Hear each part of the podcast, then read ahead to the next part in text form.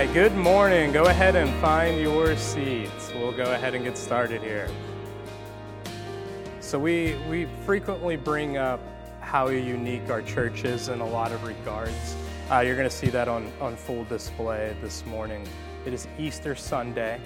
Uh, there's roughly 440 Baptist churches in Indiana. And I don't know this as a matter of fact, but I know this as a matter of fact, if you know what I mean. I'm the only youth pastor preaching this morning. I promise. Uh, I was watching a YouTube video this morning of a, of a pastor, you know, how the, Easter's a, a big Sunday for people, and how a lot of times in a lot of churches they'll freak out about every little thing, the way that a bride kind of freaks out about her wedding. And a guy goes up to him, Hey, can the youth pastor give announcements? He goes, No, the youth pastor can't give the announcements. And then here I get to preach up front for the, the Sunday morning service. Uh, so we've been going over spring training. Uh, we're doing kind of like a three week series on that. Uh, last week we got to hear from uh, Luke, this week from me, and then next week from Matt. Uh, last week we got to go over prayer. Um, if you were like me, it was a very good sermon. I have always struggled growing up with communicating with a person who knows your every thought, right? And uh, gave a gave a good uh, sermon on that, how to go through prayer. Growing up, for me, I repeated the same prayer at every mealtime because my parents would always call on one of us to pray, and I would always do clap your hands, stomp your feet, thank you, Lord, for the food we eat, Amen. And I once got told if I did that prayer again, I was going to get grounded. And I transitioned to God is good, God is great. Thank you for this food today. Amen. And then proceeded until I wore out each, each sermon, uh, or each prayer, sorry. Uh, next week, we're going to be going over uh, how to read the Bible, another effective thing, because people all the time will come up to me and say, Bryan, how, how do you read the Bible? How do I read the Bible? There's 66 books. It's a giant thing. I don't know where to start. Uh, so we're going to go over that week. Uh, next week. But this week we are going over, and this is something that uh, we've done before, but how, how to share the gospel as part of our spring training. Uh, as a youth pastor, I've been here for, you know, seven or eight years now. My goal throughout my time as a youth pastor is while a student comes to me and then leaves and enters into the world, I've effectively taught them how to share the gospel with other people, uh, and doing so by, by using the Bible. Uh, I grew up myself uh, a pastor's son. My dad became a pastor in 91. I was born in 1990, so I spent most of my life, uh, you know, the son of a pastor going to my dad's church. And one role of pastor's sons in the 90s, it's not so much a thing anymore, is by de facto of being the pastor's son, you're in charge of making the church sign.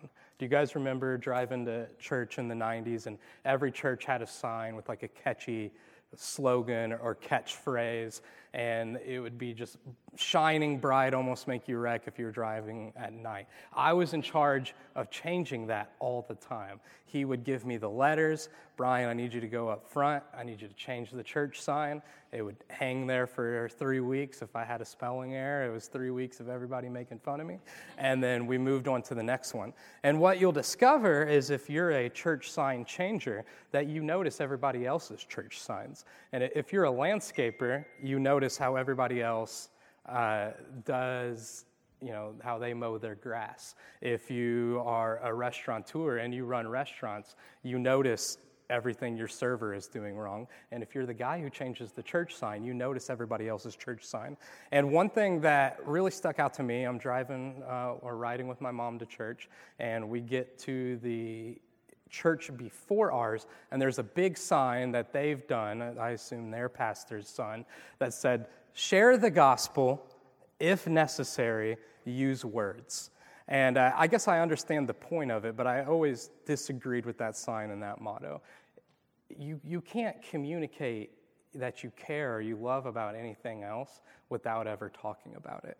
Uh, why would that be not necessary for sharing the gospel? So, my first tip to you all is if you're going to share the gospel, you have to regularly be communicating Jesus, your love for Jesus, to those around you and your circles. Uh, before the service starts, we have that period of, of, greet time. And, you know, I have people here that I consider like my friends and family. And if I go up to them and talk to them, I know what to talk about. I know what they love. I know what they care about, right? If I walk up to Daryl, we're going to briefly mention the Bears and how the Bears are doing. And is Justin Fields going to be any good next year? Is their team going to be good, right? I can go up to Luke and mention, you know, any minute fact about Indiana, whether it be their football or basketball program, have a conversation with that. I can, hey, Kodak, what's Oklahoma going to do this year? We know the things that we love. My question to you is if you go to your friends and family and they know about the things you love, is one of those things Jesus? Are you sharing the gospel regularly to them? Uh, myself, you know, I'm not constantly at work, you know, spurting out Bible verses, but they know I'm a Christian.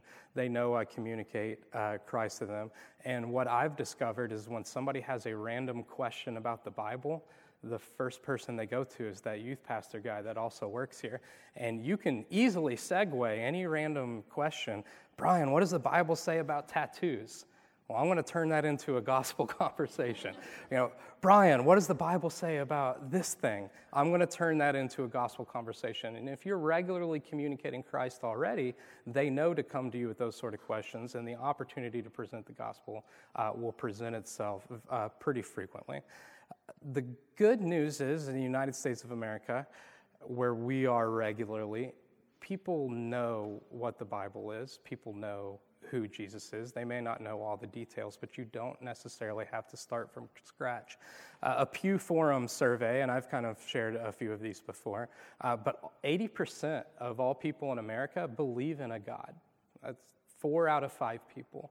And a lot of people say, I don't, I don't want to share Jesus. I'm nervous. What if, what if they're an atheist? Or what if they are combative against me because I believe in a God and they don't?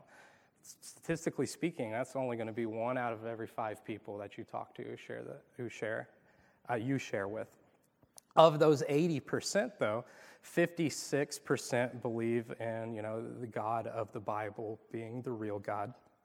Uh, 61% of those people uh, believe that they are going to get judged when they go and die on whether or not they were good or bad on earth. Uh, and that's kind of the normal American, the normal person you go up to and talk to. Yeah, I believe in God. Yeah, I, I think the God of the Bible is real. I think when I die, I'm going to stand before God and He's going to come to me and ask, you know, was I a good person? And that's going to determine whether or not I get to heaven or hell. And so, I'm, what I'm going to do today is we're going to go over some scriptures that kind of combat uh, that idea that many Americans have. Uh, what's interesting of those people who believe that the God of the Bible is real, only 85% of those people believe that they are actually going to heaven. So it's crazy because so many people think, oh, I've got to be a good person to get into heaven, and I don't know if I qualify as a good person or not. Uh, so interesting. Uh, the first scripture I use whenever I'm, I'm starting with that is you need to understand that I am going to use the Bible and you have to know that the Bible is God's word, it is true, and it is real. So I always start off with 2 Timothy 3:16. It says all scripture is inspired by God and it is profitable for teaching, for rebuking, for correcting, for training in righteousness. So if I'm going to use scripture to share Christ, we have to first start with the foundation that Scripture is God's Word, it is true, it is real. So if you believe that the Bible is inspired by God, and I believe that the Bible is inspired by God, and you have an opinion that goes against what the Bible says, are you wrong in your opinion, or is the Bible wrong in its opinion? It says here that it's inspired by God, it's for teaching, it's for rebuking and correcting. So if I have a belief that is different from what the Bible says, and I can see in the Bible that it says the opposite, my belief is the one that's wrong. So, with that being said, now we have the tool we need to go through the Bible and present what the rest of the Bible says. Uh, so, a, a key verse that most people would believe, even if they didn't know it, is Hebrews 9:27. What Hebrews 9:27 says is just as it is appointed for people to die once. And after this, judgment. You're going to die. You're going to go and stand before God and be judged. What are you going to be judged on? And what are the standards? And do you pass that? So, if you're talking to someone who says, Yes, I believe in God, and I think my works is going to do that, well, let's take a look at what those works are. Are you going to be found innocent or are you going to be found guilty based on your works? And what is the ultimate display of what good works are in our society? Have you guys heard of a little thing called the Ten Commandments? Moses goes up on a mountain, gets a tablet, he breaks it, and he gives them a new one. So let's take a look at that. If that's the law, let's see how well you follow the law. Uh, Exodus 20, 16 says, Do not give false testimony against your neighbor. Has anybody here ever told a lie before? One, Gary. the, rest, the rest of you just lied right now. Uh, right? If, if I were to go to heaven and God were to say, Bryan, not telling a lie is a standard that I have for perfection. Have you told a lie before? And I say, yes. Am I then guilty? Of course. Of course, I'm guilty. Let's go on to another one of the Ten Commandments do not murder. Has anyone here ever murdered before? Gary, no. no. Cool. I'm guilty. I'm found innocent of this. That's, that's what it says. I've never murdered.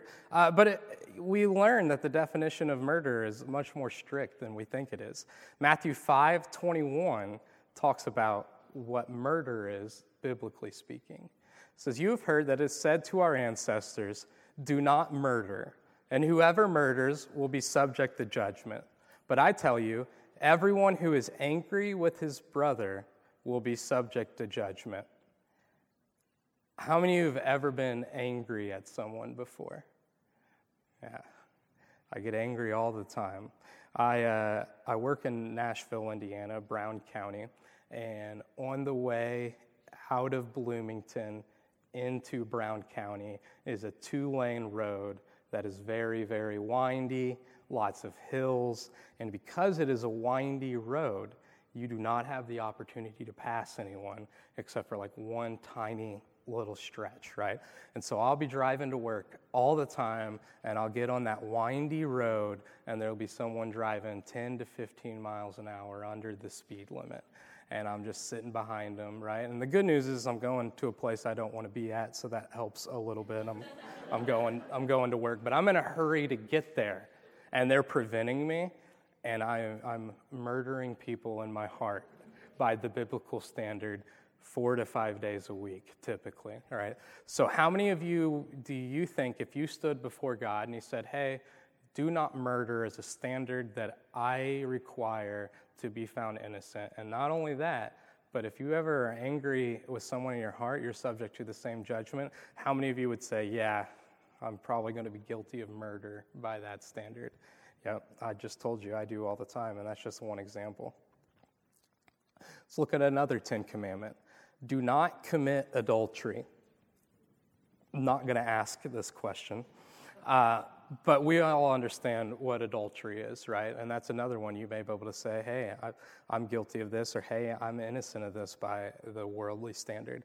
Uh, but the Bible, once again, in the same way that it talks about murder, there is a much stricter standard of what that looks like. Uh, and you, you're probably going to be found guilty of this as well. Matthew 5, 27 and 28. You have heard it was said, Do not commit adultery. But I tell you, everyone who looks at a woman to lust for her has already committed adultery with her in his heart. Uh, and this particular passage, you know, it, uses gender, you know, pronouns. But that being said, I think this qualifies for both women and men.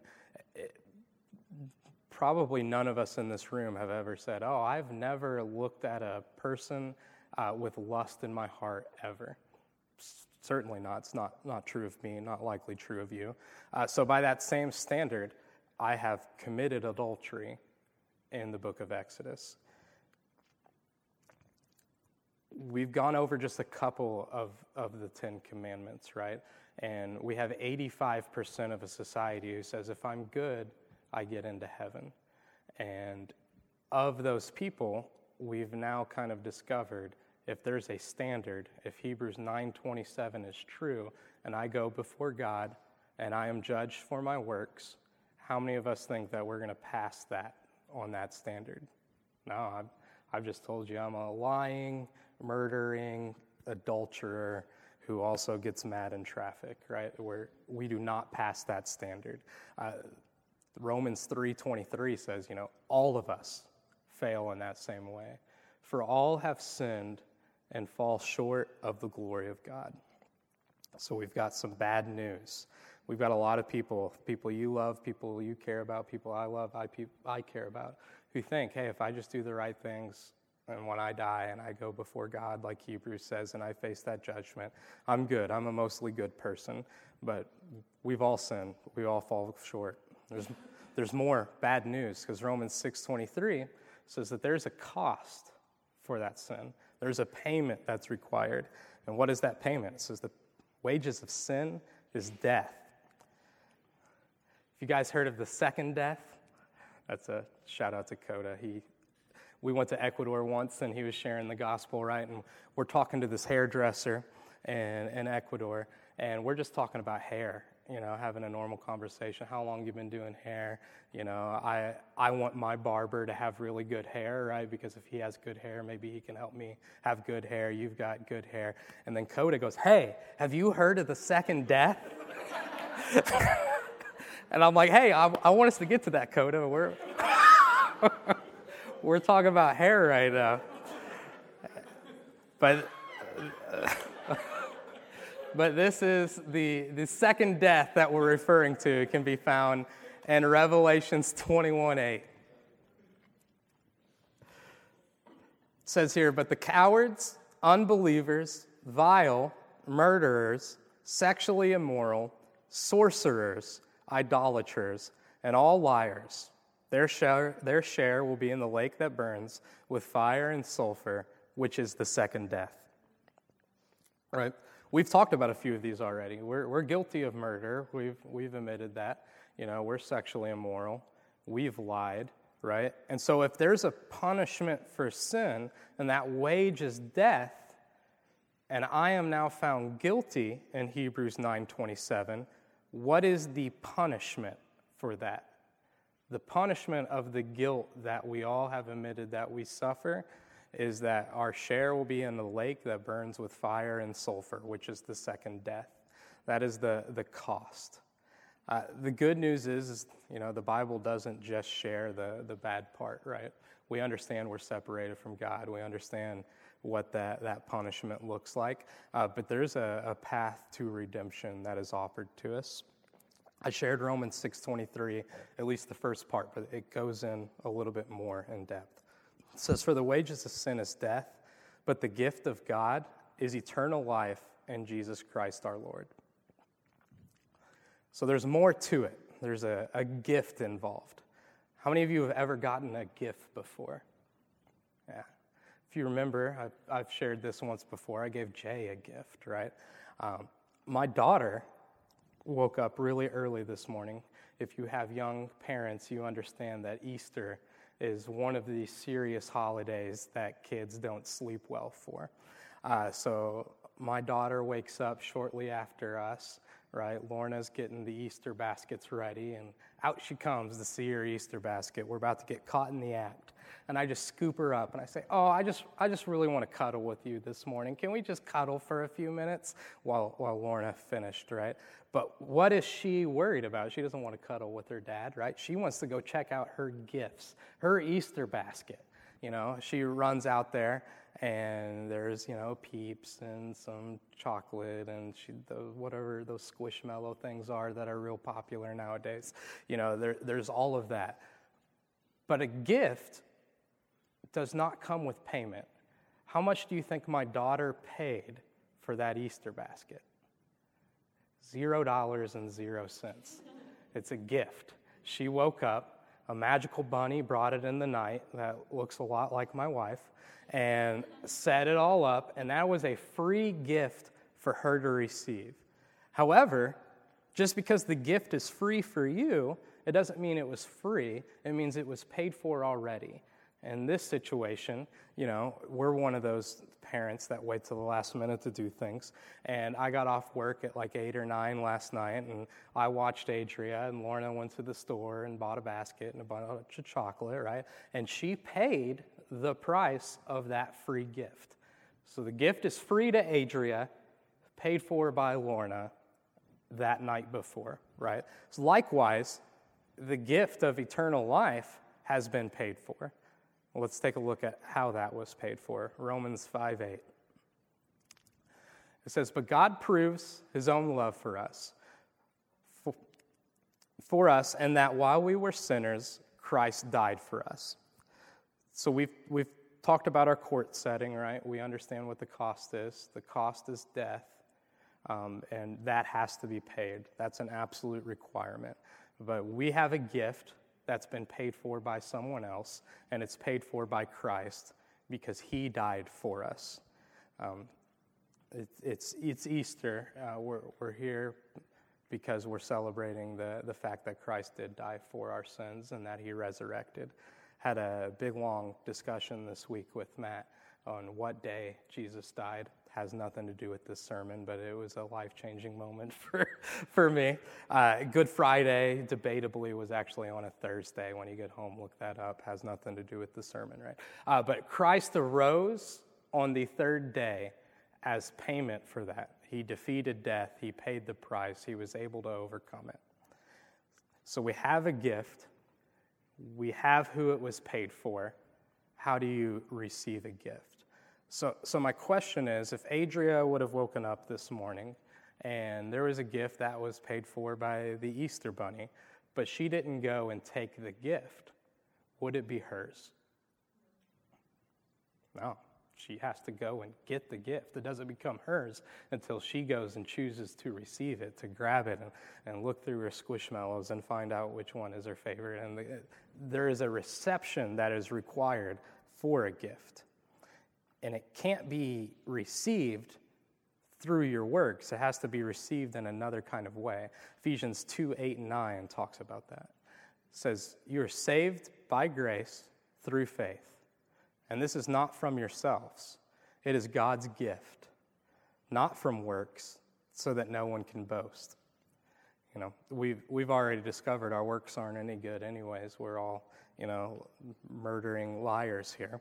Um, but that being said, even if we did have good works, it wouldn't be enough. The only way that we can accept the gift is through grace that comes from faith. Uh, Romans 10 9 and 10 says the, the proper way of how to receive that It says, If you confess with your mouth Jesus is Lord and believe in your heart that God raised him from the dead, you will be saved. One believes with the heart, resulting in righteousness, and one confesses with the mouth, resulting in salvation. My spelling error made it onto the big one. Uh, I wrote on confesses instead of one confesses. I would have uh, called that out in the our group chat if I wasn't the one preaching. Uh, but, anyways, it says here there is a way to receive salvation. There is a way you have to receive the gift. You have to do it by confessing with your mouth that Jesus is Lord, believe in your heart that God raised him from the dead, and you will be saved. One believes with the heart when I was a kid, it was really popular to have like the ABC blocks. Have any of you ever seen the gospel presentation by using the ABC blocks? There's an A, and you kind of turn it over. It's admit that you are a sinner. And then the B, believe that Christ rose from the dead. And then there was a C, confess your sins to God. That's the ABCs of how to accept Christ that Romans 10, 9, and 10 goes over. So you need to understand what, you know, what that gift is. You need to understand how to receive it. And there's additional good news after that. If you have admitted that you're a sinner, confessed that Jesus is Lord, believed in your heart that he rose from the dead, that's not something you have to do every day. I'm going to drive to work next week and I'm probably going to murder someone in my heart again when I get stuck in traffic, right? And the good news is is I don't have to every single time I can uh, you know commit one of these sins do I then have to go back go through another trial talk to God again ask for forgiveness which that should be part of a, a walk with God. But that is not required for salvation. And you kind of see that through Philippians 1 6 says, I am sure of this, that he who started a good work in you will carry it on to completion until the day of Christ Jesus. How many of you would say if Christ enters your heart and becomes Lord of your life, that he started a good work? Yeah, I would say that's a really good thing. Christ has entered my heart. He started a good work in me. What is he going to do with that good work? He's going to finish. Anything he starts, he'll carry it on to the day of completion until the day of Christ Jesus. If I invite Christ in my heart to be Lord of my life, he's going to stay there. He's going to carry it on to completion. I'm going to mess up again in the future. I'm going to sin again. Uh, but Christ is going to continue to carry that good work. Um, I would encourage, I don't know where, where you all stand in your walk with God. Uh, a lot of you I know, some of you I'm seeing up here for the first time. I want you to understand that if, if you've never done this, that you are a sinner and there's a price for that. We all deserve to die and go to a lake of fire. We've kind of read through that just now. Uh, there's great news, though, that someone loved me so much that he was willing to take that price for me. Uh, he died on a cross, he rose again, and just knowing that won't necessarily get you into heaven. Satan knows that, the demons know that. There's a way to receive that gift. You have to invite Christ in your heart, have to invite him to be Lord of your life. You have to believe in your heart that he rose from the dead. If you haven't done that, I, I, I pray that you would do that. If you're someone who has and you know this great thing, why aren't you communicating that regularly to those that you love? You know, I, uh, I have a lot of things that I, I regularly care about. I've, I've kind of talked about this before. As a, as a restaurant manager, I'm a firm believer that Red Bull can turn your day around. and, you know, I tell my wife this if I'm tired when I'm going to work, there's this new gas station that used to be an old gas station that crumbled to the ground and it's, it's reopened and they have just a whole giant thing of Red Bull and I can go there and I can drink it and my whole day is just better. And when I get to work and someone else is tired, I'm like, bro, if you drink a Red Bull, you got to have a Red Bull, man. Red Bull's going to change your life, make your whole day better. And I don't get tired again on a Red Bull till the end of the day when it's time for bed. It just works, right? And I'm excited to tell people drink the Red Bull. We have news that's way better than that, right? And we so frequently say, no, I don't want to make anybody uncomfortable. I don't want to make anybody upset. And we are so willing to talk about the things that we love uh, why would you not tell others about this? Uh, so that's kind of our lesson on, on sharing the gospel. I hope this has been a, a, productive, effective way for you guys to learn to share if you need to do so. Um, if you have any questions on how to share with people, I'm glad to sit you down one on one and kind of talk about this uh, more in detail. And if you've never accepted Christ to, to, be your Savior, we'd love to love to talk to you about that. Uh, with that being said, let's pray. Dear Heavenly Father, we just thank you once again that we, we have a place to meet and um, to worship you, God. Um, we come to you as, as sinners, people not worthy of your love, not worthy of entering into heaven, not worthy of having a relationship with you. Uh, but we're thankful that you know you loved us even when we weren't deserving of that. You were willing to, to pay the price for that that you were willing to, to suffer in the worst kind of way uh, death on a cross after being beaten. Um, just pray that, you know, because you were willing to die for us, that we'd make the, the choice to, to live for you, God. Um, pray for churches all across America. There are many believers that are.